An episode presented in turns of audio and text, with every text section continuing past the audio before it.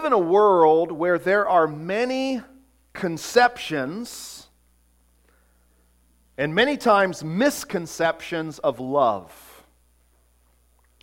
Negatively, many people will say that love is, and I just jotted down a few things, you could add more, but in a negative sense of a misconception of love, many people would say that love is a feeling alone. And while love does involve our feelings, it is also more than just a feeling. Many other people would say that love looks like tolerance.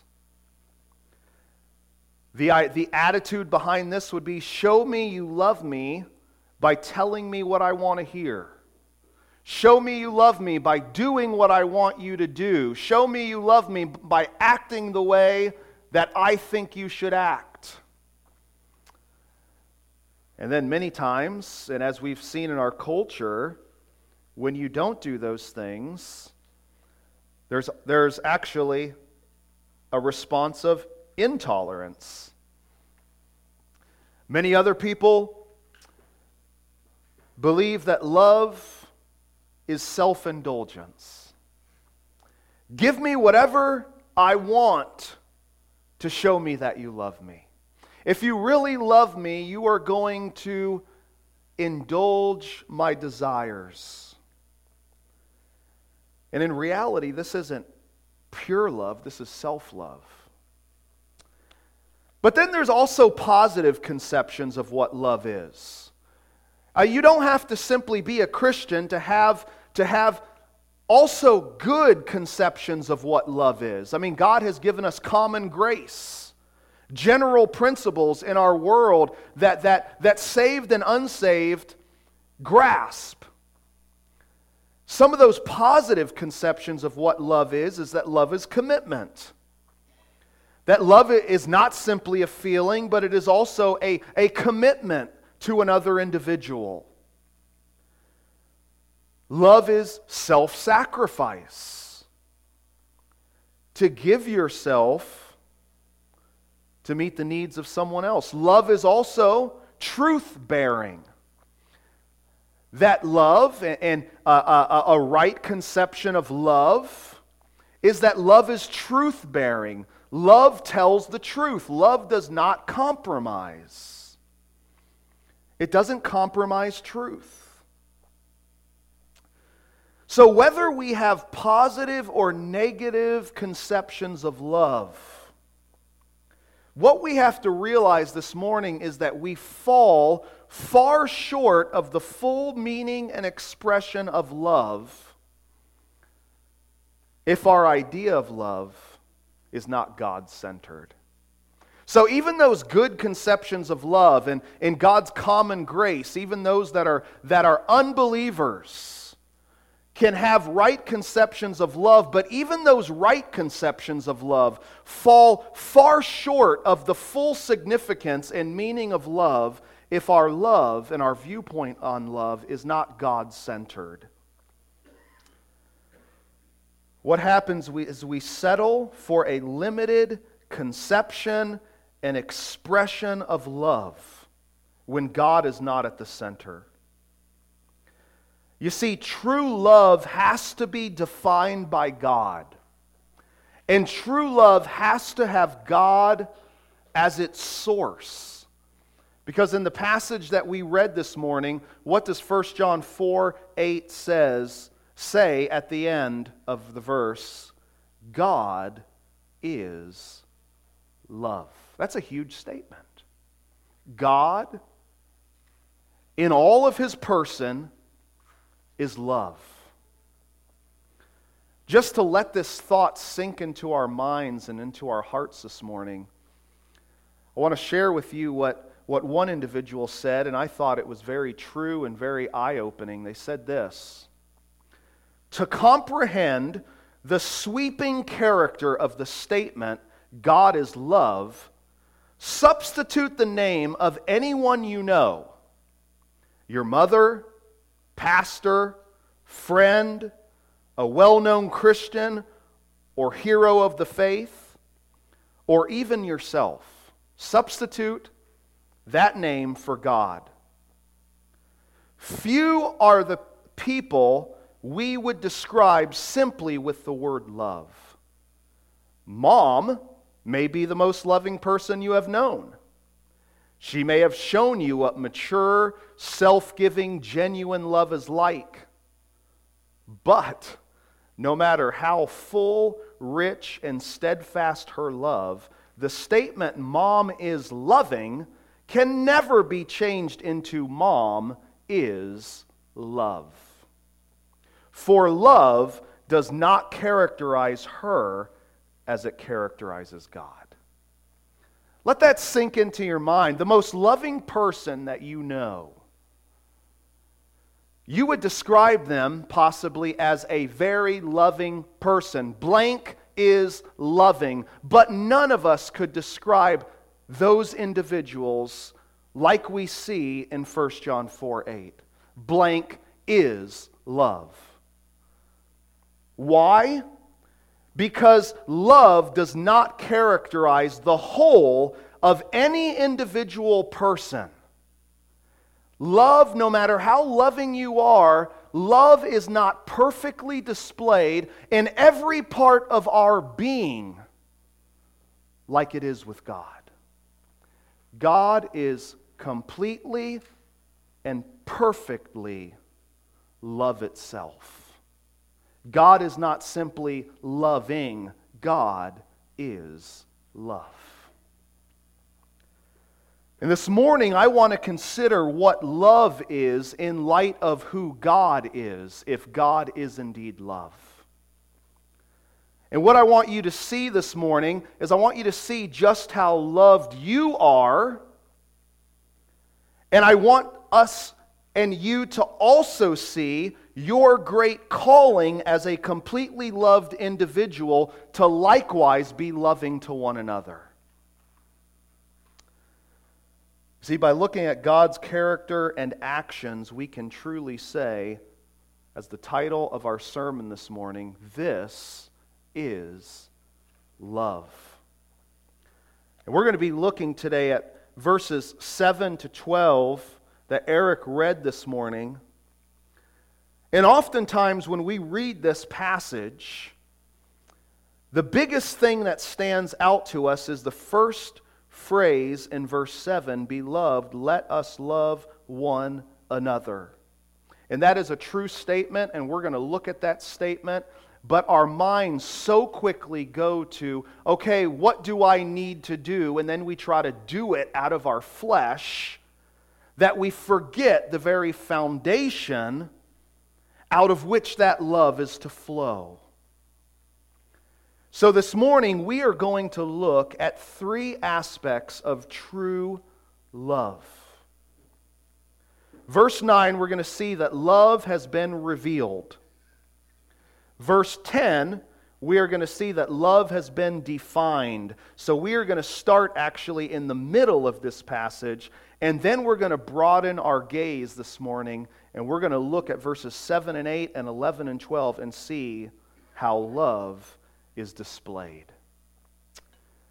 So, the key thought, the key truth that I want to bring you that I think that this passage shows us this morning, that the Apostle John is showing, is this that we are 100% loved by God and can now love others out of the fullness of His love.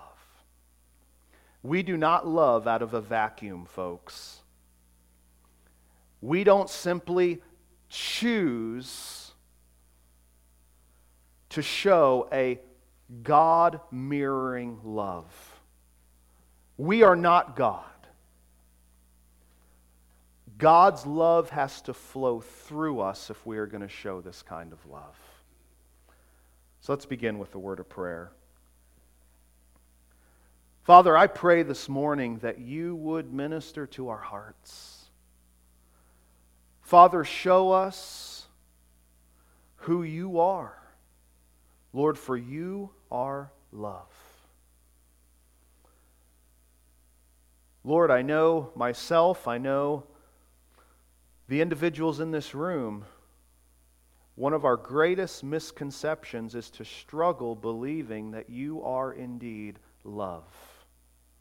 And many times that's because we have wrong ideas of what love is and of what love should look like, Lord. We're like uh, individuals who are, who are saying love is seeking all of my good and my ideas and my selfish aims. Lord, on top of our own unbelief in our hearts, we have the enemy who loves to deceive us. Just like he deceived Adam and Eve in the garden, to doubt God's character, to doubt that God was truly loving and was withholding from them. Lord, I pray that today that you would be at work as your word is proclaimed in a way that only you can. We pray this in Jesus' name. Amen. I want us to start reading here in verses 9 and 10. Verse 9 says, In this the love of God was made manifest among us, that God sent his only Son into the world, so that we might live through him. In this is love. Not that we have loved God, but that he loved us and sent his Son to be the propitiation for our sins. See, if we are going to begin to realize what true love really is, we must look to God who is love. And in verse 9, we see love that is revealed. Love has been revealed to us from God. Now, I just want to break this apart really simply for us this morning and to provide some thoughts that we can take from God's Word. I see, first of all, in verse 9, the directness of God's love. Have you ever had somebody that kind of hems and haws and, and, and, and beats around the bush, and you're trying to put together what they are really meaning? It's kind of an indirect approach. Not so with the love of God. God's love is very direct and very straightforward. You see, verse nine, the beginning of verse 9 says, In this the love of God was made manifest among us. In this, or by this, or in this way, the love of God has been made manifest among us. You see, this verse tells us that God's love is not left to the imagination. Right before we get to verse 9, the phrase that I've been really uh, repeating over and over again, verse 8, it says, God is love. Now, what if, it, what if John just stopped there now, we would know from the rest of Scripture why God is love and what love looks like, but John doesn't just stop at verse 8 and say God is love. He continues and says, In this the love of God was made manifest among us. You see, God's love was revealed, it was displayed, it was a direct love, clearly displayed and not left to one's imagination to wonder well, how is God love? Many times in our relationships, before you know it, a husband, a wife can very quickly lose sight of when the last time you've told your spouse, I love you. In fact, think about that. When was the last time? I see Tim just whispered into Kim's ear. That doesn't count. When is the last time you told your spouse you love them? Parent, when is the last time you told your child you love them? Or, or, or child, when is the last time you told your parent you love them?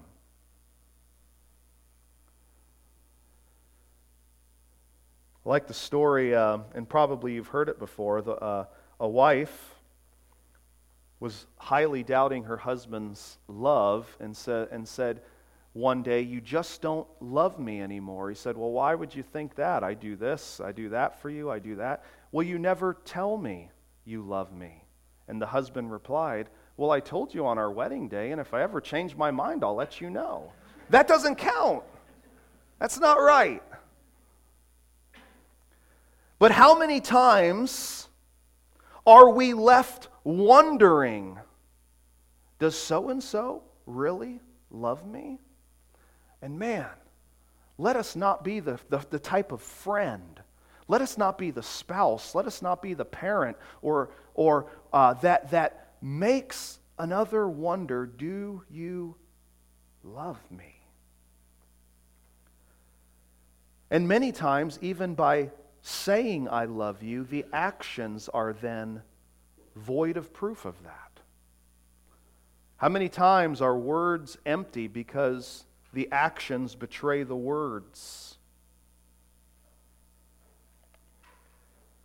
But God's love is not left to the imagination. God clearly has set his love on his people. You see, God's love is not left to the imagination, but also God's love has clearly been revealed to the world. It says, the first part of verse 9 says that it was made manifest. It was as clear as day. How, it is, how was it as clear as day? As we're going to see later, it was as clear as day through the sending of Jesus. God's love was revealed and broke through to the messiness of this world. But then, I, we, as we continue to read, this love was specifically made manifest among us. You see, we are the recipients of God's redeeming love. Today, if you are in Christ, you can know God loves me because his love has been made manifest to me through Christ and the life that he's given me, as we will see. Ephesians chapter 2. What a glorious passage. It says, But God, who is rich in mercy, because of his great love that he had for us, made us alive with Christ. Even though we were dead in trespasses, you are saved by grace. If you have come to Christ and you have turned from your sin and you have looked to Christ to be the one and only Savior and Lord of your life, these two verses are true of you. No matter what the depth of your circumstances today are, no matter what is reeling through your mind, even as I preach, and it's hard to even pay attention. Did you know that there's even spiritual warfare going on when the word is declared from the pulpit? Satan loves to get us thinking about all of our troubles and worries and things we got to do. That's spiritual warfare.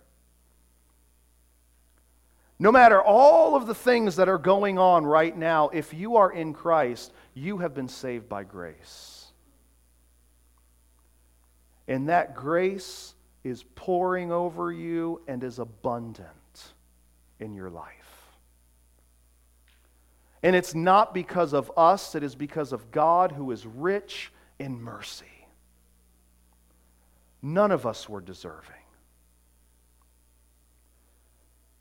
What a miracle it was that the love of God was made manifest among us. Completely undeserving,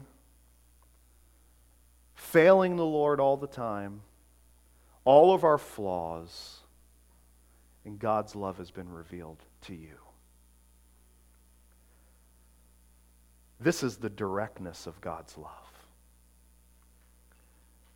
God says to us through His Word, through the person of Jesus, through what Jesus has accomplished, I love you. But we not only see the directness of God's love, as I mentioned, just words of love are nothing without action. The second part of verse 9 shows us the demonstration of God's love. What does it say in verse 9? How was God's love made manifest to us? That God sent his only Son into the world. The demonstration of God's love has been shown to us that God sent his only Son. This is a full expression of divine love. That God would send his divine Son, his only Son, his unique, the only begotten Son, he would send into the world to gather a people to himself.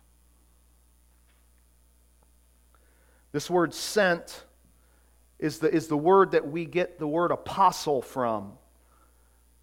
This word means sent by God with a mission. The term only son, it, it, it, denotes, it means the uniqueness and the quality of who his son was. The uniqueness, the quality of the sacrifice and the uniqueness, the quality of the sacrificial act of love. We get glimpses in the Old Testament of where there was this type of sacrificial love that was made, but how this example of sacrificial love in the Old Testament fell so far short. If you have a marker in Genesis 22, I want you to turn there.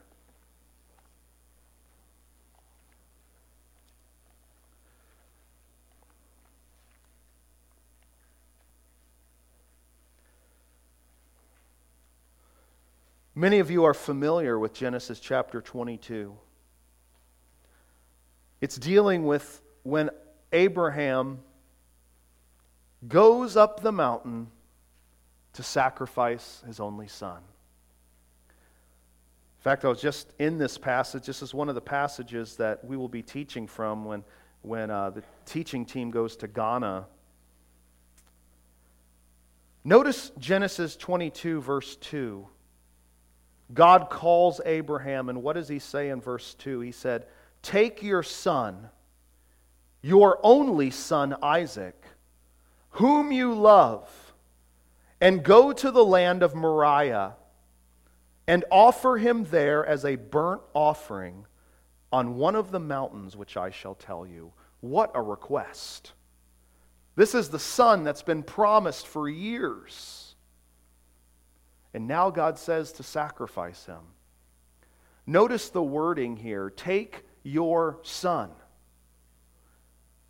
And then to heighten the request your only son.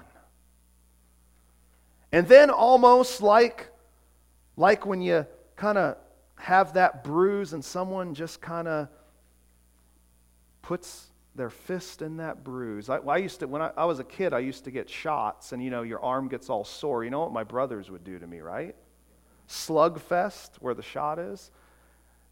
To even more heighten the ante, whom you love. I mean, don't we see Abraham's heart here? Abraham adored Isaac, loved him with such a special love because he knew this child came from God. Only God could have given them a child in their own in their old age. And it was his son, but not just his son. It was his only son. And not just his only son, but the son he loved dearly. And if we jump down, and I just want you to get a feel for this passage, jump to verse 6. Abraham took the wood of the burnt offering and laid it on Isaac, his son. You get any word imagery that has its fullness later in time in the New Testament? Takes the wood, lays it on his son. Does that remind you of something? We see echoes pointing to Christ all over this passage. And he took his, in his hand the fire and the knife, so that, and the, the emotion of this language, so they went both of them together. Here you see unity of Father and Son. And the Father knowing he is going to have to sacrifice his Son. Verse 7 And Isaac said to his father Abraham, My father. And he said, and here again, relational language, Here I am, my son. Wow. And Isaac, in, in, in total ignorance, says, Behold, the fire and the wood, but where is the lamb for a burnt offering?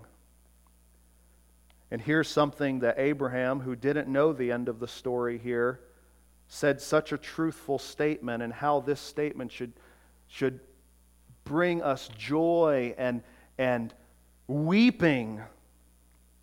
God will provide for himself the lamb for a burnt offering, my son. So they went both of them together. Do you get the emotion in this, pa- in this story, in this passage?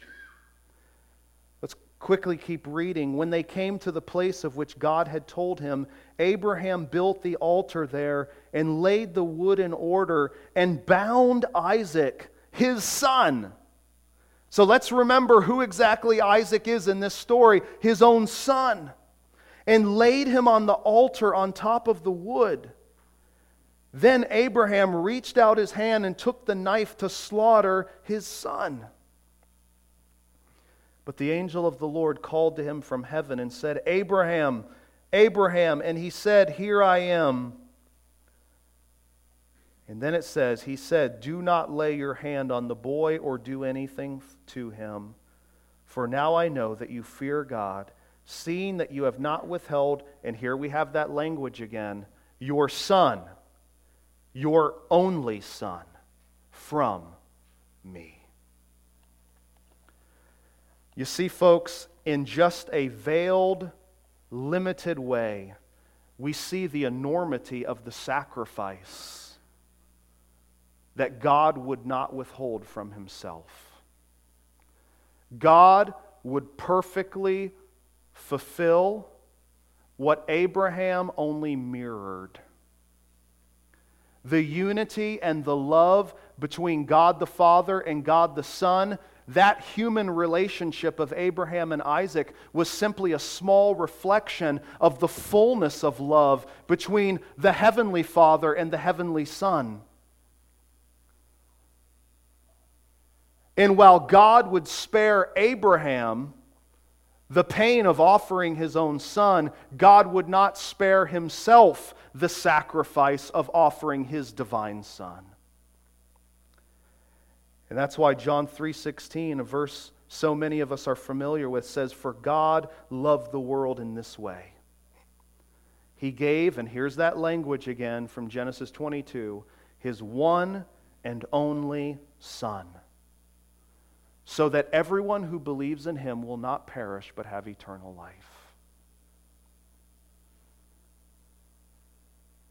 So, in light of looking at this, can I ask you what greater demonstration of God's love could he have given you outside of his son? Oh, well, it'd be really good if this problem went away. Well, it'd really be good if I didn't struggle with this health issue be really good if I, if I didn't have this or that, or I did have that or that. What are we gauging God's love on?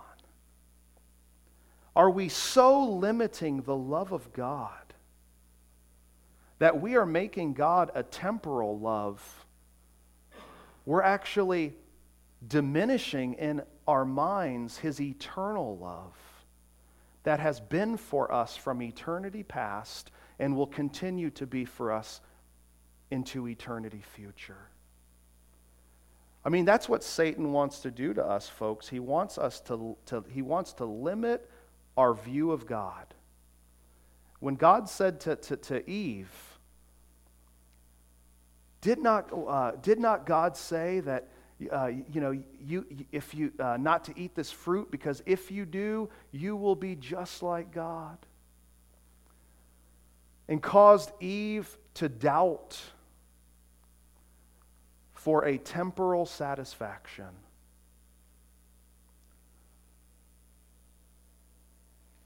You see, God, God's demonstration of his love is in his son Jesus. And he sent Jesus into the world, the place of our deepest hurt and dilemma. It says in verse 9, God sent his only son specifically into the world. He sent his son into the brokenness, into the sin.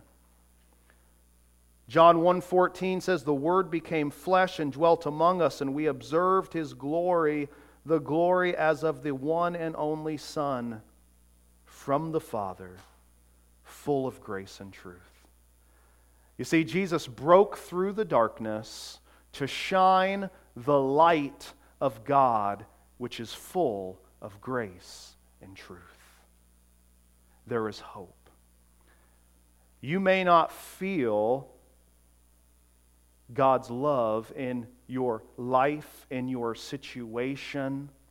But we have ample evidence in Scripture that God meets us in our deepest needs, in our greatest brokenness, in our worst frustrations, because God was not hindered from sending his own Son into this broken world.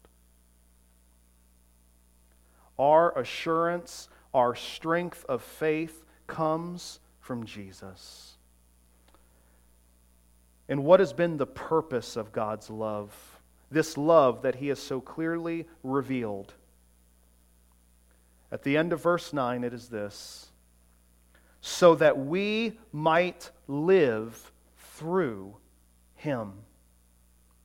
The purpose of God's love is so that we could enjoy His life, that He would give us true life, not just physical life, but spiritual life. Life in relationship with God that's characterized, as the book of First John talks about, characterized as light and not darkness. As union with Jesus and not shame that hides in the darkness.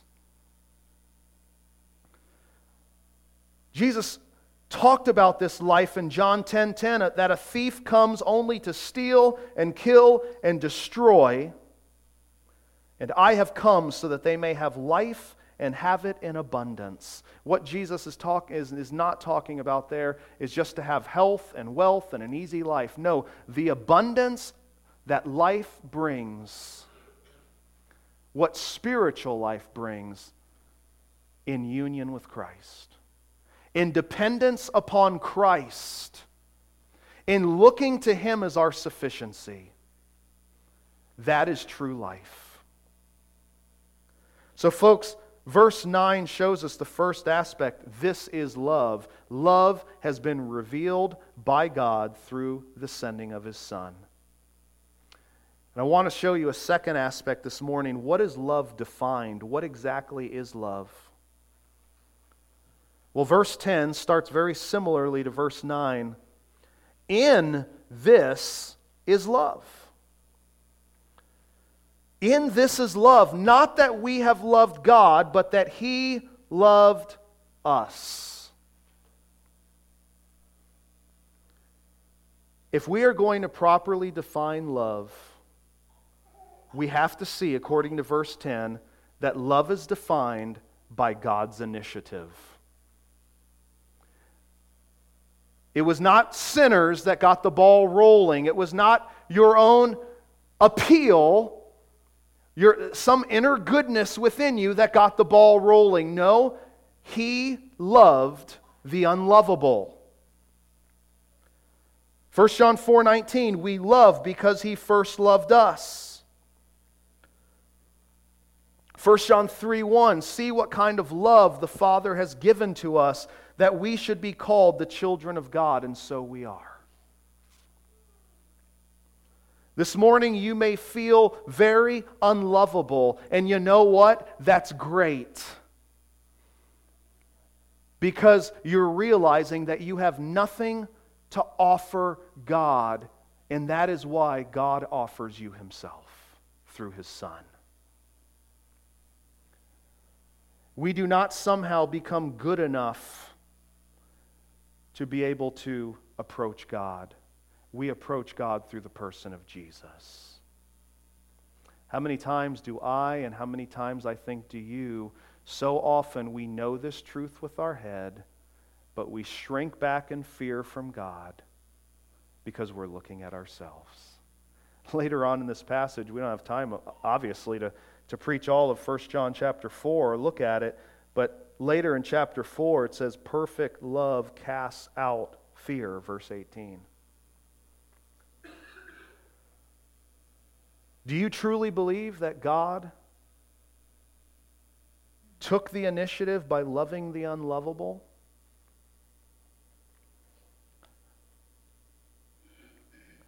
We shared Ephesians 2, verses 4 to 6, and I know we're looking at several passages. If, if, if for nothing else, for you to look at these verses, cement them in their, your heart through the week because every day we forget these truths. This is how unlovable we were. Before we ever get to verse 4 of Ephesians chapter 2, but God being rich in mercy and, and what he did for us, here was our state without Christ. You were dead in your trespasses and sins in which you once walked. So we didn't have that life that God sent Jesus to give us. We followed the course of this world, following the prince of the power of the air, the spirit that is now at work in the sons of disobedience, among who it says we all once lived in the passions of our flesh. All of us. Carrying out the desires of the body and the mind, and were by nature, here's our second category, because we were dead in our sins, we were children of wrath, under God's wrath and judgment like the rest of mankind. Now, sometimes this is a hard concept for us to understand because if you're like me, you were saved at, uh, at a young age.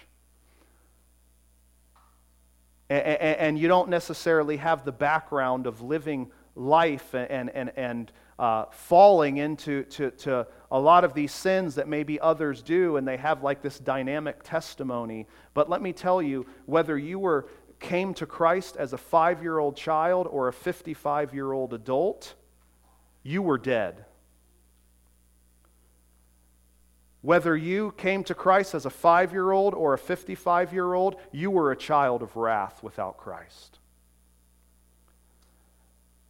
Now, for some individuals, the fruits of deadness, the fruits of being a child of wrath, manifested themselves in this life in greater ways. But, but don't you uh, begin to think, and, and anyone that's a parent here or who has uh, younger siblings uh, knows this, that the fruits of that deadness and being a child of wrath are manifesting themselves whether you're in diapers or whether you're at, a, at a, the worst place you can think of. The fruits of that deadness may be different in lives, but the reality of the deadness is the same for all of us. We all once lived in the passions of our flesh. He loved the unlovable. He took the initiative, and He still does today. As our loving Heavenly Father, He still takes the initiative. Not only did He take the initiative, He provided reconciliation. The end of verse 10 in this is love, not that we've loved God, but that He loved us and sent His Son to be the propitiation for our sins. That word propitiation means the satisfaction. He provided atonement. He provided reconciliation between us and God.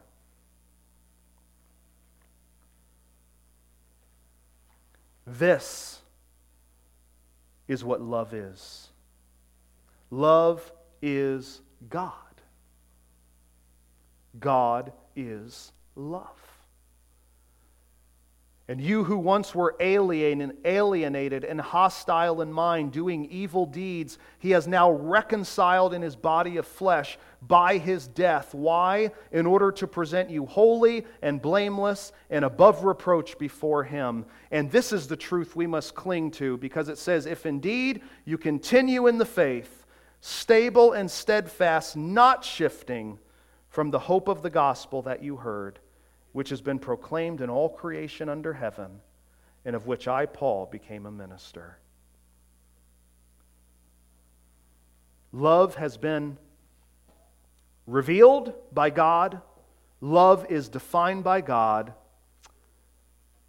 And now, thirdly, I want us to close this morning with the reality that love is now proclaimed by us, his people. I just want to give you four quick kind of points here as we walk through some of these surrounding verses. In verse the beginning of verse 7 we see a command. Beloved, let us love one another.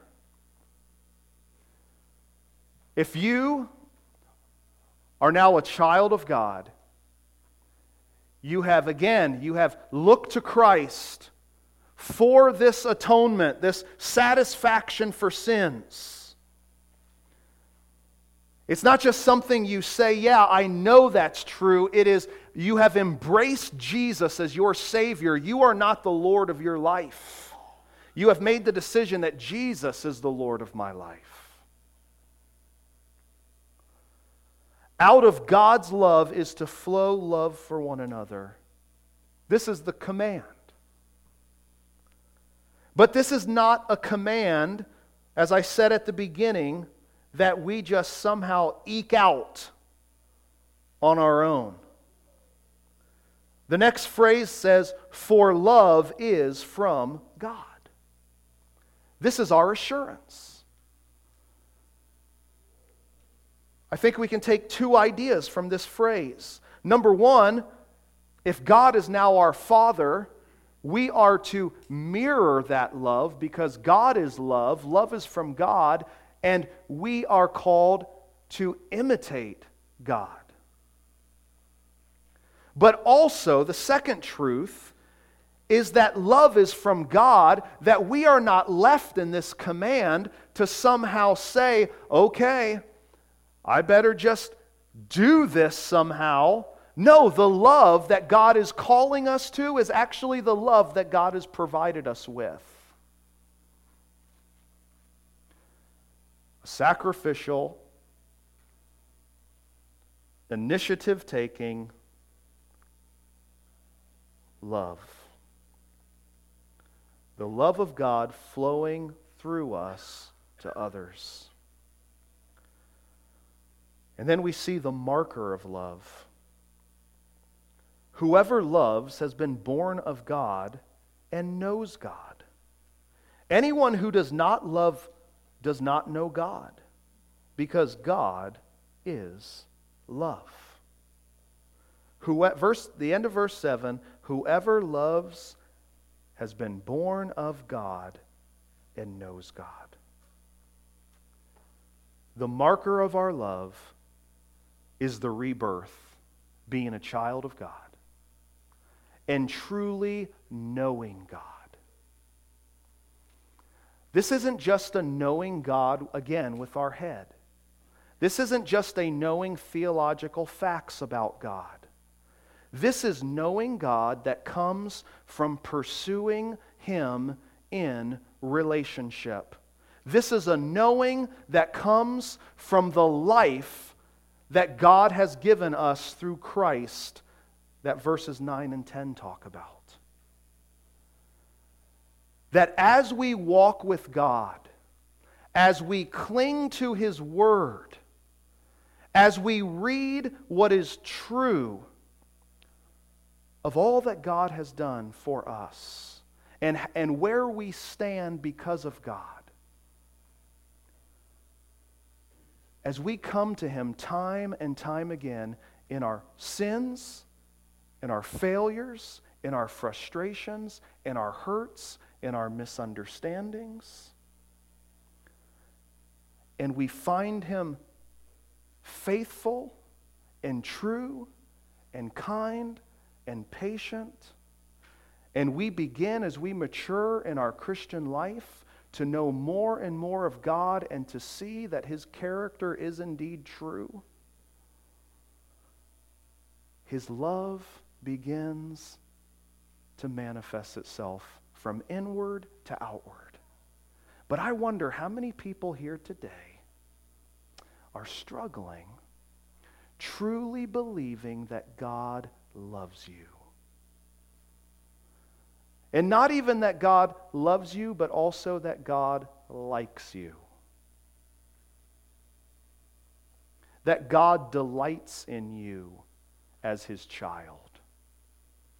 That God is actually desirous of you. When you are at your weakest, that's when God, if there is such a thing, I think I speak in terms of human uh, language, that is when God desires most that you come to Him.